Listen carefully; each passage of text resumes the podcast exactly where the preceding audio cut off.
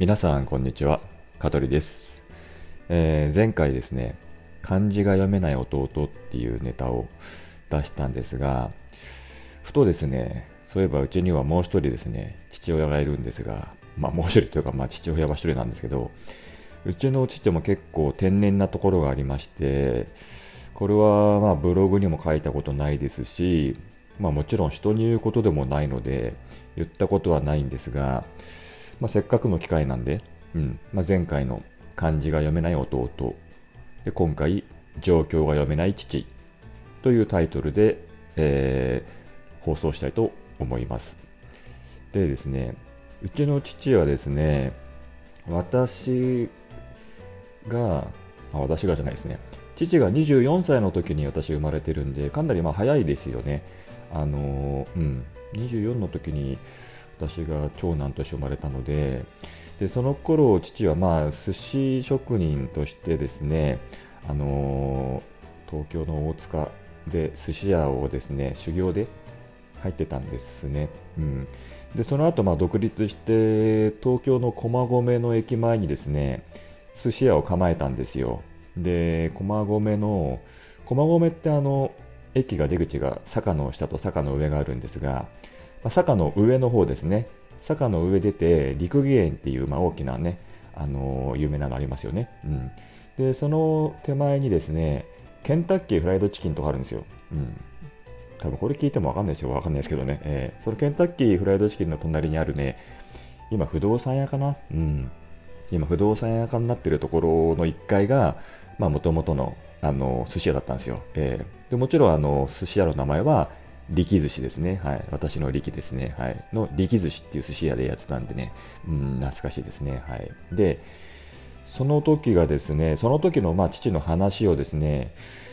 2年ぐらい前に母母親から聞いたんですけど、なかなか状況が読めない父だったんで、その話をしようかと思うんですが、どうもですね、あの、かなり客を選んでたようなんですよ。はい。えー、まあ、自分の店なんでね、もちろんま自分が、ね、一番何でも決めていいんですが、まあ、やっぱりいい客と悪い客がいると。うん、で、まあ、いい客に対してはもう愛想を振りまきながらね、こううまい寿司を握ってて握って振る舞えてたらしいんですが、どうもですね、そのもう、ま、客が嫌な客が来ると、もう完全にですね、もう急にスイッチが、うん、もう切れるんですね。えー、で全く喋らなくなって、あのしまいにはもうね寿司を握らないんですって、うん、すごいですよね、うん、寿司屋なのに寿司握らないってどういうことかよくわからないんだけど、ま、母が言うには、うん、その客が来ると完全にも黙りこくっちゃって、まあ、あからさんまでなんかちょっと嫌な態度的な、うん、雰囲気出してもう一切寿司は握らないと、うん、完全に状況が読めないですよね客なのにね、うん。まあ、結局そんなこんなで、ね、その話はそれで終わってしまったんですが、それとは別でですね、同じ寿司絡みでちょっとね、状況読めない話がありまして、これはもう10年ぐらい前なんですけども、大塚の、まあ私の実家は大塚なんですが、あの、まあ、近くに寿司屋があると。で、昔からある寿司屋で、父もその寿司屋の存在は知ってるけど、まあ、行ったことがない。で、結構やはりあの職人なので、寿司職人なので、なんか、ね、他人が、ね、握る寿司なんか食えるかみたいな感じなんですよ、多分、うん、性格的に。で、まあもうとはいえ10年前だからもう年齢的にもね、もうだいぶ、うん、60ぐらいかな、50後半だったのかな。うんえー、で、家族みんなでね、寿司屋、たまにはま違う寿司屋も行ってみたいという話になったんですよ。で、その時に父がこう言ったんですよ。じゃあそろそろあの寿司屋にも俺のことを顔を覚えさせるかと。もう何様ですよね。めちゃめちゃ上から目線。で、まあ、そろそろね、俺のこと顔覚えさ覚えさせようかっつって、行くかつって、珍しくね、家族みんなでまあ行ったんですよね、その寿司屋に。うん、で、まあ結構やっぱ有名な、有名というかまあね、人気なのかな、混んでましたね。私も初めて入ったんですけど、まあ、ガラガラガラって開けて、ね、いらっしゃいなんつってね、結構職人さんも何人かいらっしゃったんで、で、まあ、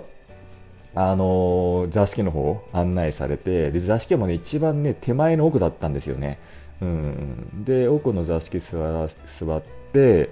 でまあいろいろ注文しますよね、うん、で父はまあああいう職人さんなんだけど、まあなんかいろいろこう、あれこう頼んでですね、うん。で、私はまあちょっとカウンターの方にその大将がね、いるかなと思ってちらっと見たんだけど、まあ多分握ってる方、なんとなくあの方が大将かなって思ったんですけど、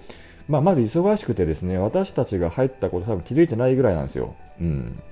で、まあ忙しいしね、客がそんな毎回毎回誰が入ったのか分かんないだろうから、うん。まあ普通にまあ座敷でね、注文を取りながら、まあね、うん、こう、おしゃべりしながら待ってたんですよ。で、こう、次々とこう寿司が運ばれてくるんですね。で、結構まあ、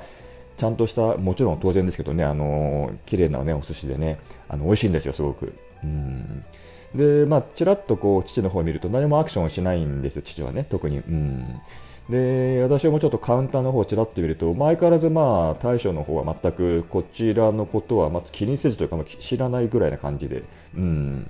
っていうそんな感じがずっと続きましてで多分まあ40分とかまあ1時間弱なのかな、うんまあ、最後ねあの上がりをね飲んでお茶を飲んで,、うん、で会計はまあ父がこう母にこうお金渡してたんで、まあ、それで払っとけみたいな感じで、うん、でじゃあ帰るぞっつってあの店を出たんですよで出る時も特にあのねお店の方まああなんていうの、その、ホールのね、人はね、こう、ありがとうございましたなんて言ってたけども、まあ、奥の方にいる、その、板前の大将とか、全くやっぱ気づいてないんですよ。うん。で、多分まあ、あの掛け声でね、そのありがとうございましたって言われたから、こうなんだろう、こう連呼してありがとうございましたみたいな感じでは言ってたんだけど、一度もですね、目が合わなかったんです。うん。つまりこれは何かっていうと、あのね、そろそろ俺の顔を覚えさせっかって言ったにもかかわらず父も向こうのこと全く見てないしで向こうの対処なんて多分うちらが入ったことすら覚えてないぐらいな感じなんですよ、ね、なので結局全く何しに行ったんだよと。全く状況読めないなと。いう内容の話でした。でこの日はねオチがもう一個あって夜あそれはまあ昼飯だあ夜あその日じゃないな。別の日ですね。別の日にあの実家帰った時にですね父とあのそんな話をしてたんですよ。うん、で、ね、この間全然そんなね、顔を覚えさせるって言ったくせに全く向こう、あなたのこと気づいてないぞっつってしたら、うん、うん、いいんだよ、それでそれでいいんだよとか言うから、何がいいんだか全く分かんないんだけど、うん、で、その時にですね、テレビ番組で、モノマネ王座決定戦ってやつなんですよ。うん、で、それを見てて、父が、うん、で、ちょうどその時にですね、あの歌手の三河健一のモノマネ、モノマネ、そっくりさんが出てくるっつって、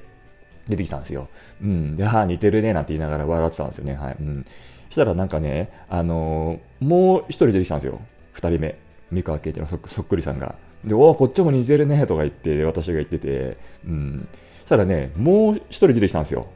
三人目。まさかの三人目。うん。で、まあ、この人は微妙だけど、まあでもやっぱり、うん、あの、雰囲気捉えてるよねって言ってて、父がね、それをね、ずっとこう、なんつうの、ガン見してるんですよね。うん、で、まあ、三河健一、まあ、年齢的にもね、全然知ってる世代でしょうから好きなのかなと思ったらね、父がこう言ったんですよ。これ3人とも本物だろって。これ3人とも本物だろって言ったんですよ。いやいやいやいやいや、ありえないでしょ、そんなこと。これ完全に状況読めてないなと思って、ね、そんなね、やばい発言しちゃったんでね、ほんとちょっと、これは今度寿司屋じゃなくて病院かなと思ったんだけどっていうね、えー、まあ、そんな天然な父の、うん、状況を読めない男の話でした。はい。ちなみに、えー、うちの父はですね、まあ今現役で個人タクシーやってます。はい。で、名前はもちろん、蚊取タクシーです。はい、で走ってる場所はですね銀座ですねあの有楽町のあのコリド街とかあの辺ですね。あの辺にいてもね白いタクシーでねクラウンの白いタクシーうん蚊取りタクシー止まってますんでもしですね見かけた方はですね石を投げじゃないですね、えー、あの優しくですね声をかけてあげてください。はい。喜びますからきっとね。はい。というわけでまた次回お会いしましょう。さよなら。この放送は株式会社香取デザイン事務所の提供でお送りいたしました。また聞いてね